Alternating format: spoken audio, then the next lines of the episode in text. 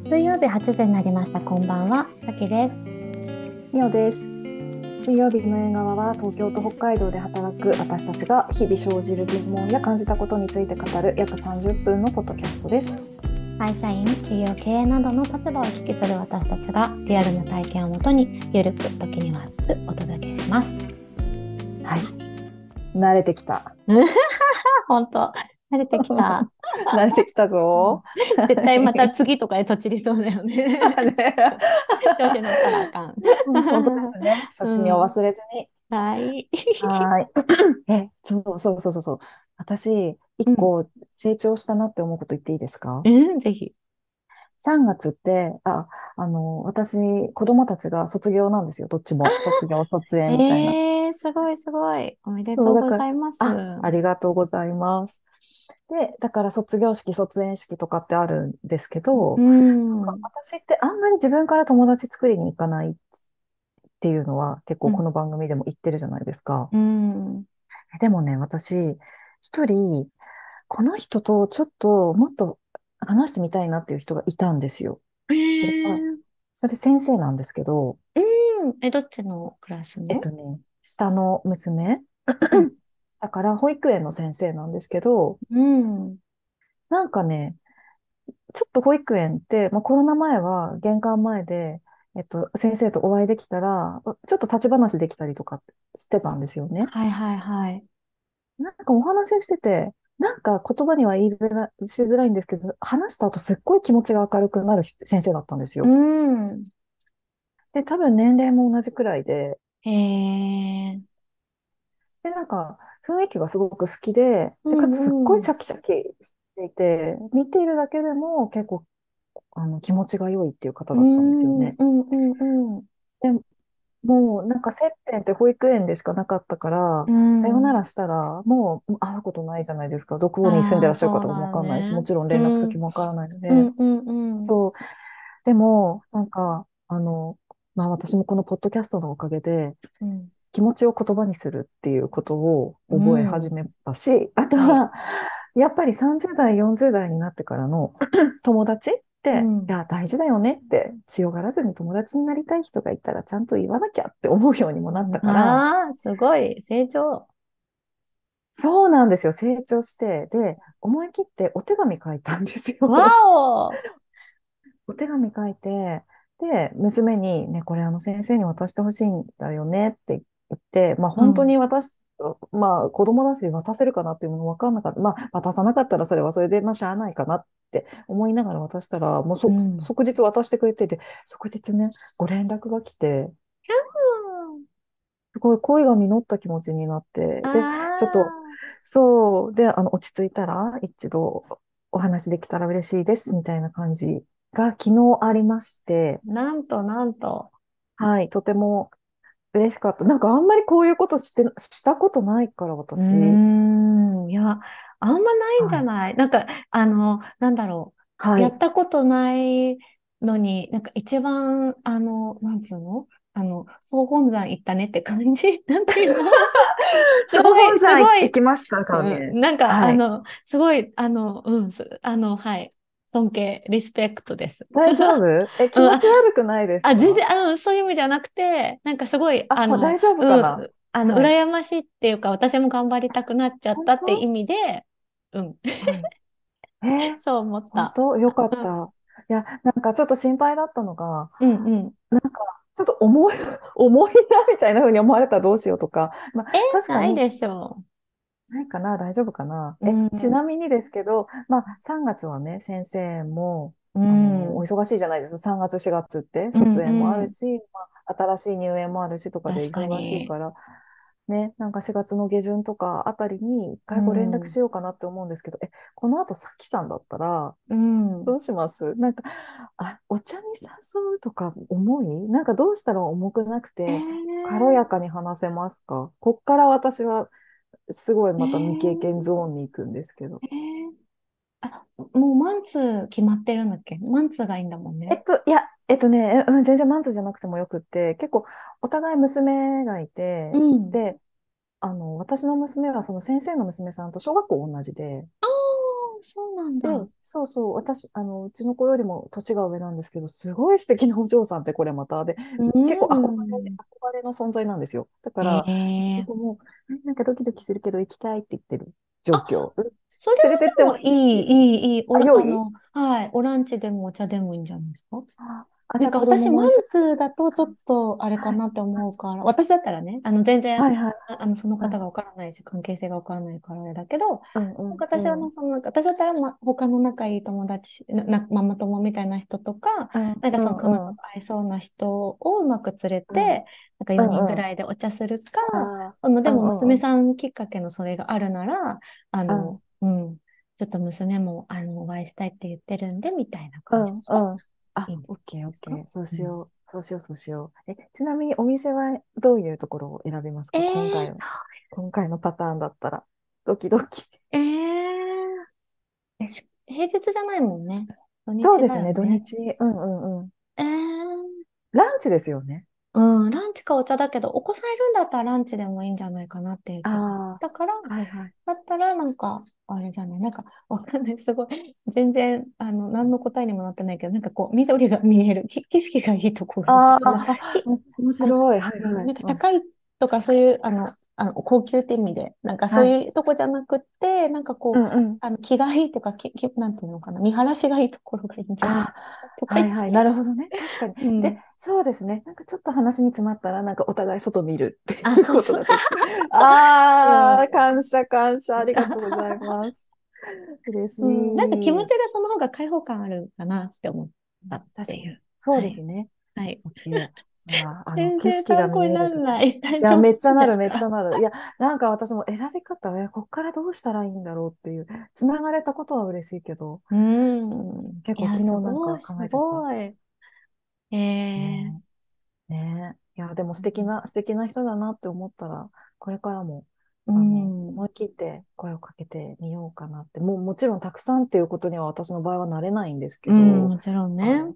そうそう、しあの、そもそも結構ちょっとね、あの、あの、あれなんで、コミュニケーションそんなにね、活発なタイプではないのうで、うーん。ん。でいやいや、でもなんかす。ごくいいとうん。思います。そういう、なんていうのかな。なんか自分の、なん、なんて、もうさ、40もうん。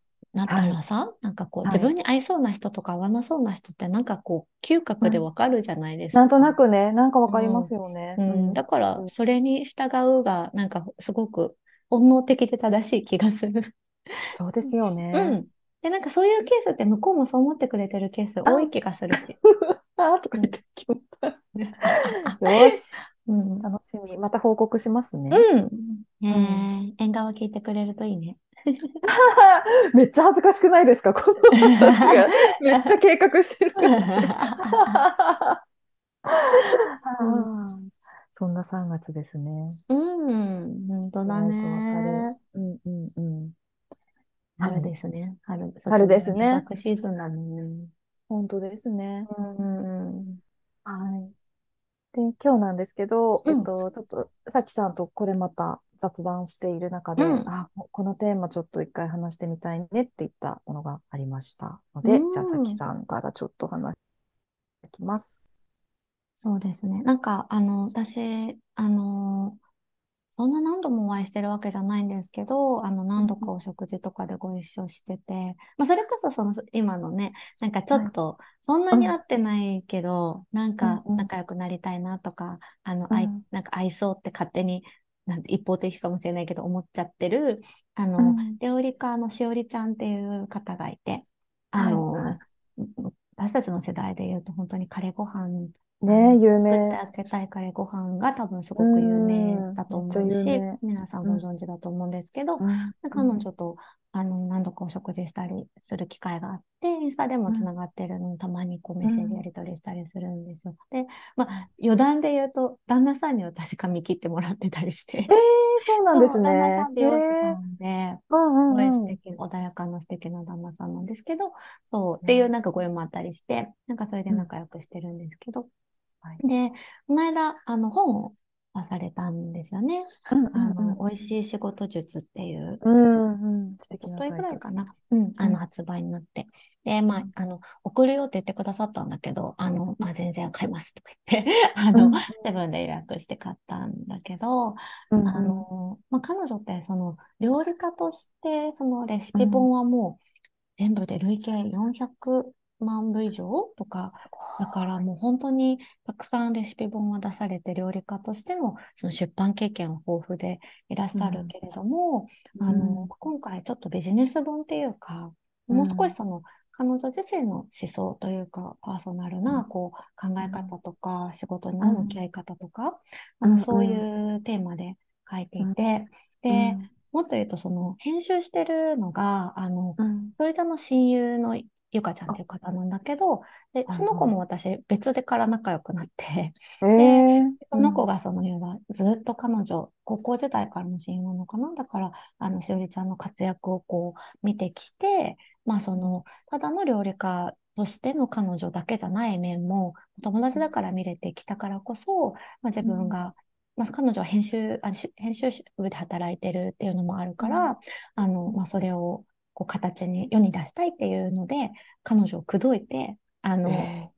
すごい。あの、そうしおりちゃんもそれに、まあ、ゆかちゃん書いてくれるんだったらっていうことで、うん。二人で立ち上げて、1年半ぐらいかけてプロジェクトを、えあの達成して、今回発売に至ったっていう、まあ、経緯も知ってるっていうのもあって、なんか私自身はすごい思い入れがある。勝手に応援したいっていうのもあって買ったんだけど、すごく読みやすい本で、私、そんなになんか本をたくさん読むタイプじゃないんだけど、本当にうん、あの、一気読みしちゃう感じの読みやすさで、読みながらいっぱいメモ取ったりして、うんあのうん。あ、これ、もうすぐ縁側のなんかこと考えちゃうから、あ、このテーマすごい共感するから縁側で話せそうとか思いながら、いっぱいメモ取ったりとかしてたんだけど、やっぱりその、あの、チームとの向き合い方とか、その自己ブランディングに関する考え方とか、その、その葛藤とかも含めて、やっぱ若い時にこう有名になっちゃったっていうのもあって、その自分がこれからどうやって生きていくのかっていうことだったり、あとはそのお子さんが今3歳かな？いらっしゃるんだけど、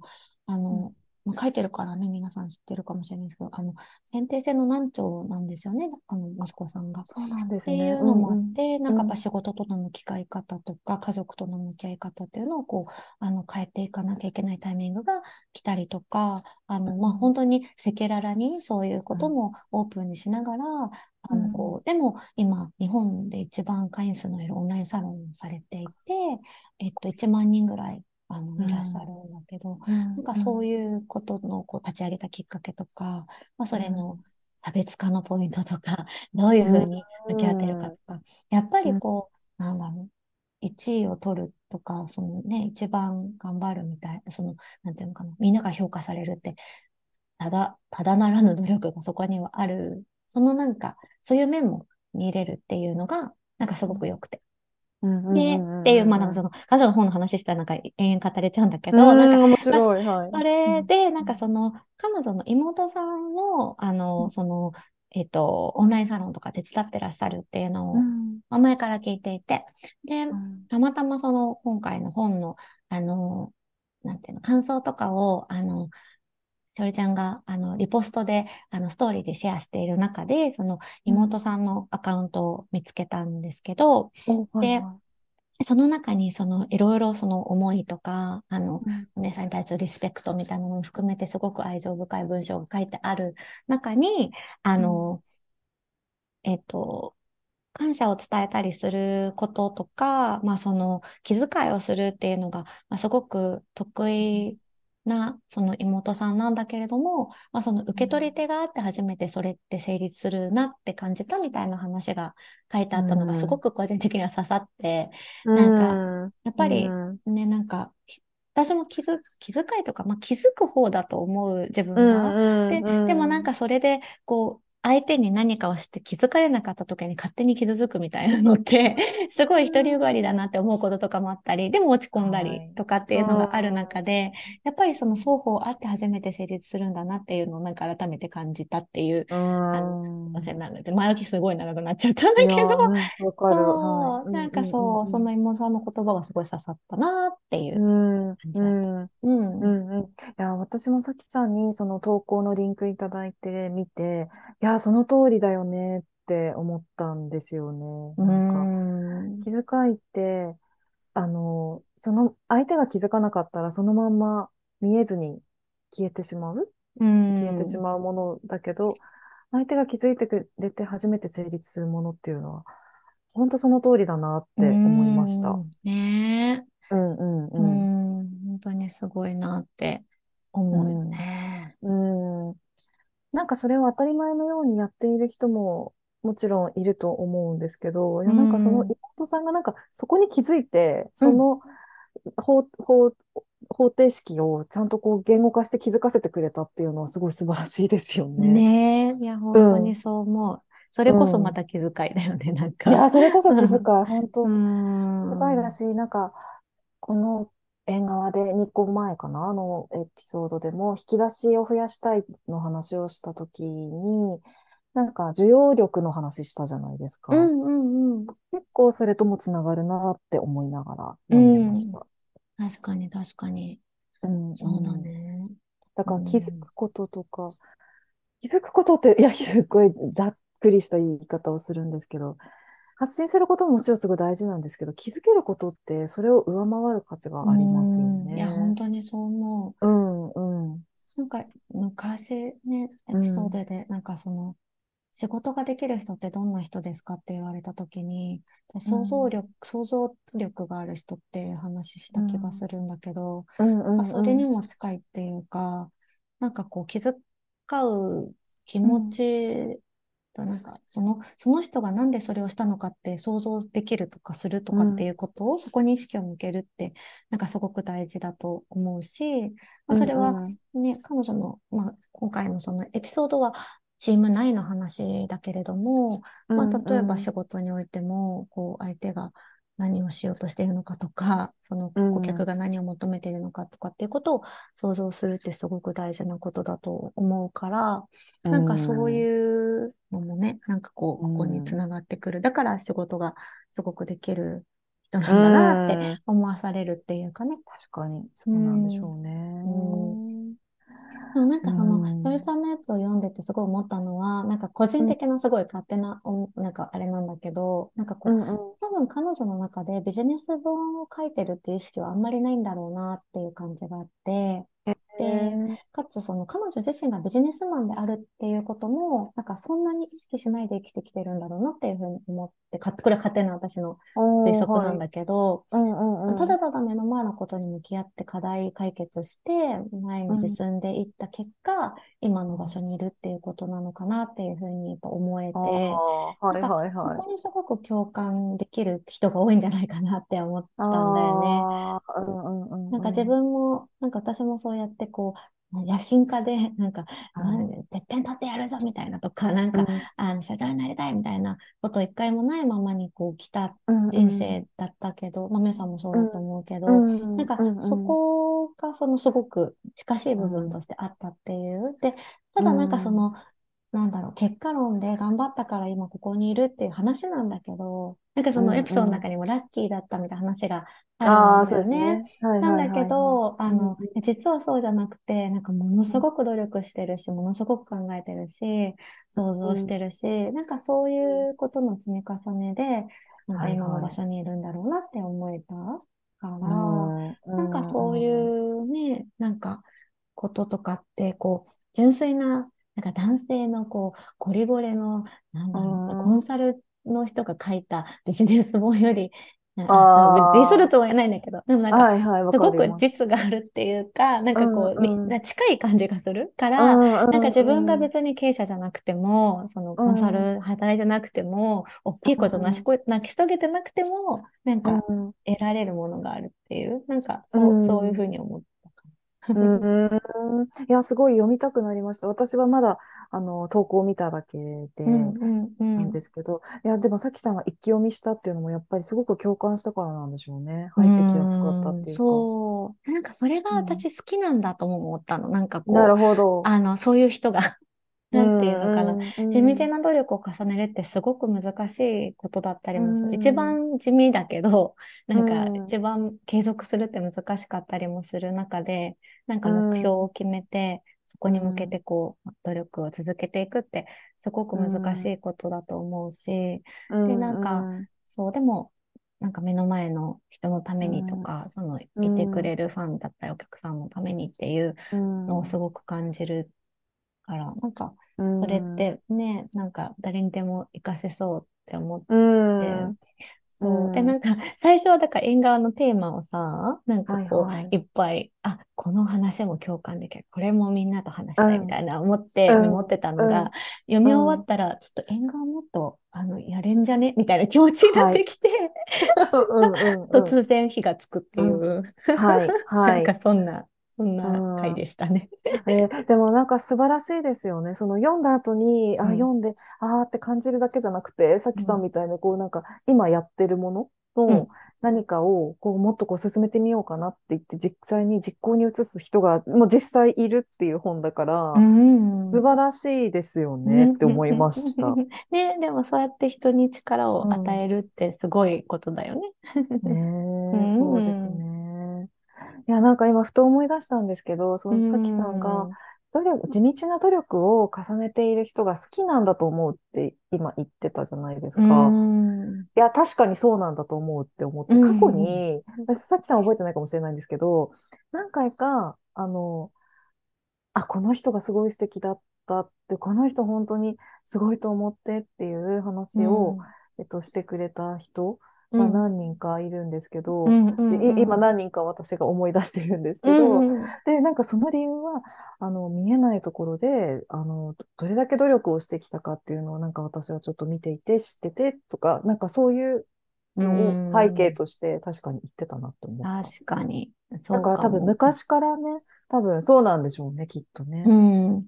そういう人が好きなのかも。うん、そう。うん。うん ね、それはすごいリスペクトもあるよね。なんかやっぱりそこまでしてやりたいと思えるものがあるっていうことも絶対あるし。いや、ほんまや。ほんまや。本当ですよね。いや、すごい。うん。いやなんかここまでしてやりたいものがある人へのリスペクトもあるし、なんか私は今すっごい正直に言うと、うん、羨ましいなっていう、なんかちょっとした嫉妬もありますね。うんそうだよね。いや、それも、あるあるそうそう、あるある。なんかでもそういう人からいろいろ話聞いてみたいよね。そうですね。きっとその人なりのさ、その、もちろんね、なんか小さい頃からこれがずっと好きでずっとやってますみたいな人もいるかもしれないけど、うん、なんかそういう人たちばっかりじゃないかもしれないじゃない？確かに、ね、だから、なんかそういうなんていうか、どうやってそこまで没頭できる何かを見つけたのかとか、うん、なん。か、ね、そ、それにどうやって気づいたのかとか、なんかそういうこと聞いてみたいよね。聞いてみたい、聞いてみたい。なんかその、ね、もしかしたらすっごい遠くにいて自分とは違う世界で生きてるから、全く別の自分には参考にならないかもって思う、思っちゃいがちかもしれないですけど、でもなんかもっとこう、解きほぐして聞いていくと、そんなことなかったりするかもしれないですしね。うん、そうそうそう。ねえ。自分が気づいてないだけなのかもしれないし。いや、そうですよね。うん。うん。いやでも、その、ちょっと話を戻すんですけど、しおりさんの妹さんの気遣いへの気づきの法則は本当にいいですね。なんか、すぐに、あの、でもじ実践というか、その相手から、あれ？なんかもしかしてこれしてくれたかもっていうのを言葉に出すっていうことは、やろうと思えばね、できますもんね。いや、本当に、それでどうやってその、なんかこう、感度を高めていくんだろうね。なんかこう、みんなの周りのことをよく観察するとか見てるとか、興味を持つとか、そういうことなのかな。そうですよね。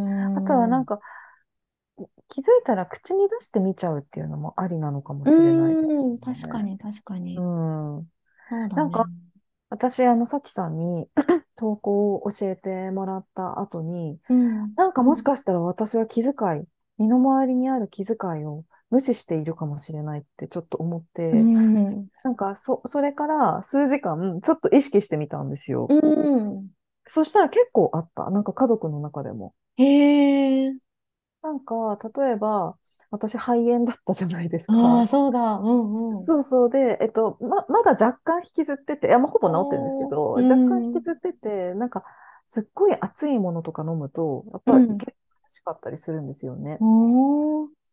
で、そんな時なんかうちの夫ってお酒飲めないんだけど、あーお茶をそうなんだ毎日、そうそう飲んでて、うんで、ああ私普段はお酒飲んでるんですけど、あの、なんかお茶入れてくれるようになって、へえ。なんかね、私に入れてくれたお茶が、彼熱々飲んでるんですけど、ぬるかったんですよ。ええ。これってと思って、思ったんだけど、思って、いや、私の悪いところは、それをその時ちゃんと口に出せばよかったんですけど、いや、やばい、出しなかったから今日言う、今日言うわ。でもこういうことですよね。そう、気づ、うんまずはなんか、身の回りでうん観察して、え、これはもしかして？これはもしかして？って思うのは確か、に。うん。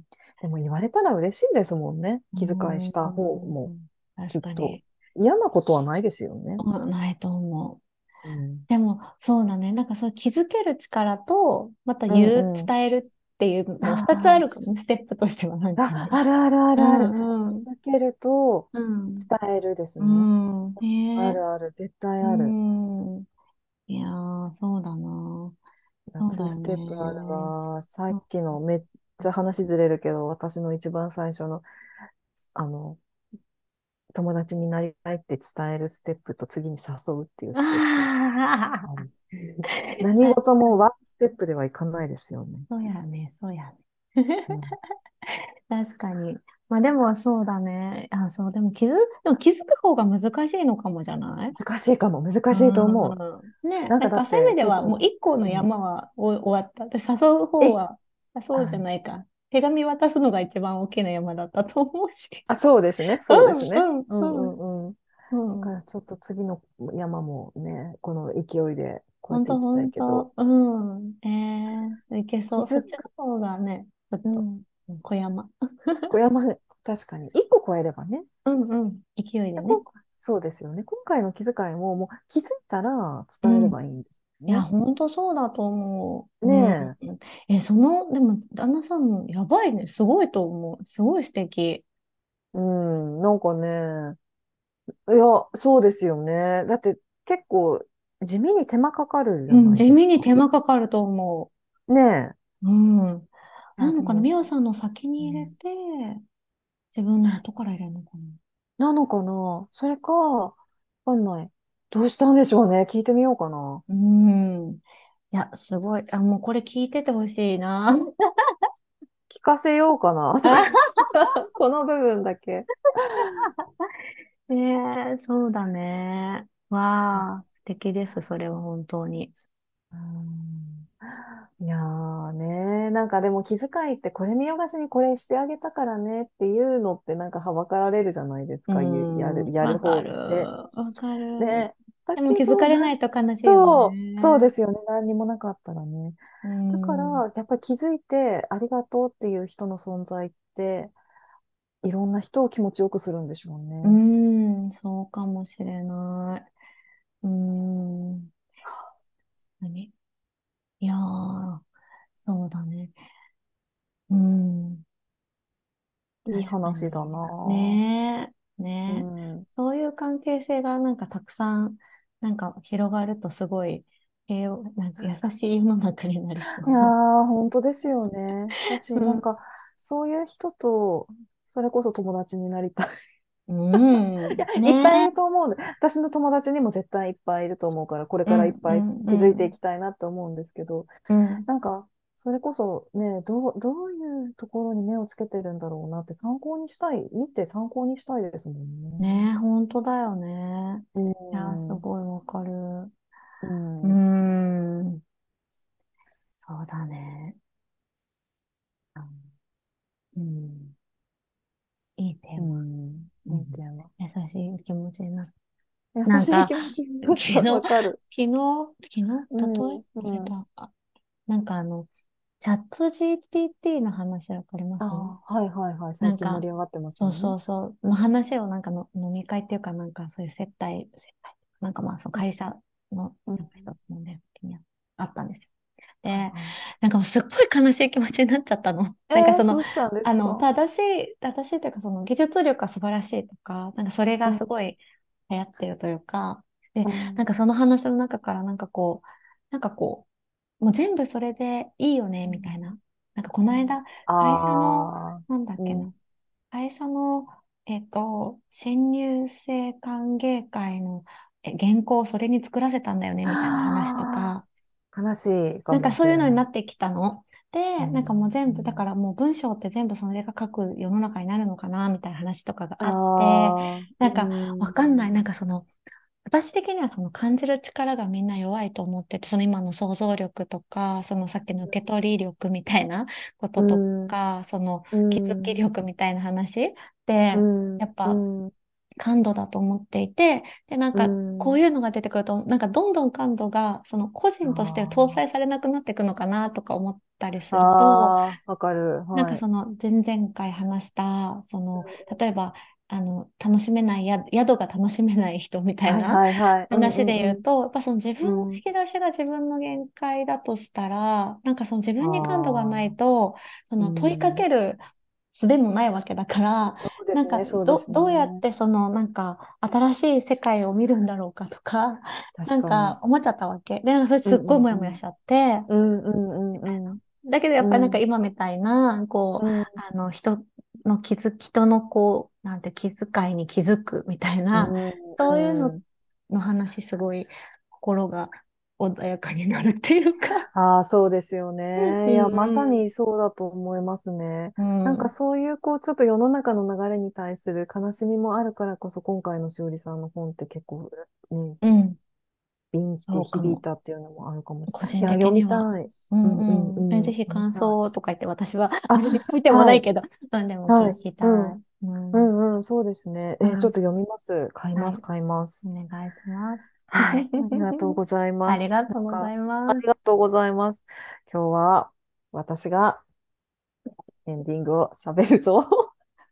前回かぶっちゃったから。はい。水曜日の縁側では皆さんからのお便りご意見、テーマ案をお待ちしています。プロフィールトップのフォームからお送りください。また、インスタグラムでは交代で編集後期を綴っていますので、ぜひご覧くださいね。もし番組を気に入っていただけましたら、フォロー、評価をいただけるととっても嬉しいです。今日も最後まで聞いてくださりありがとうございました。それではまた来週水曜日にお会いしましょう。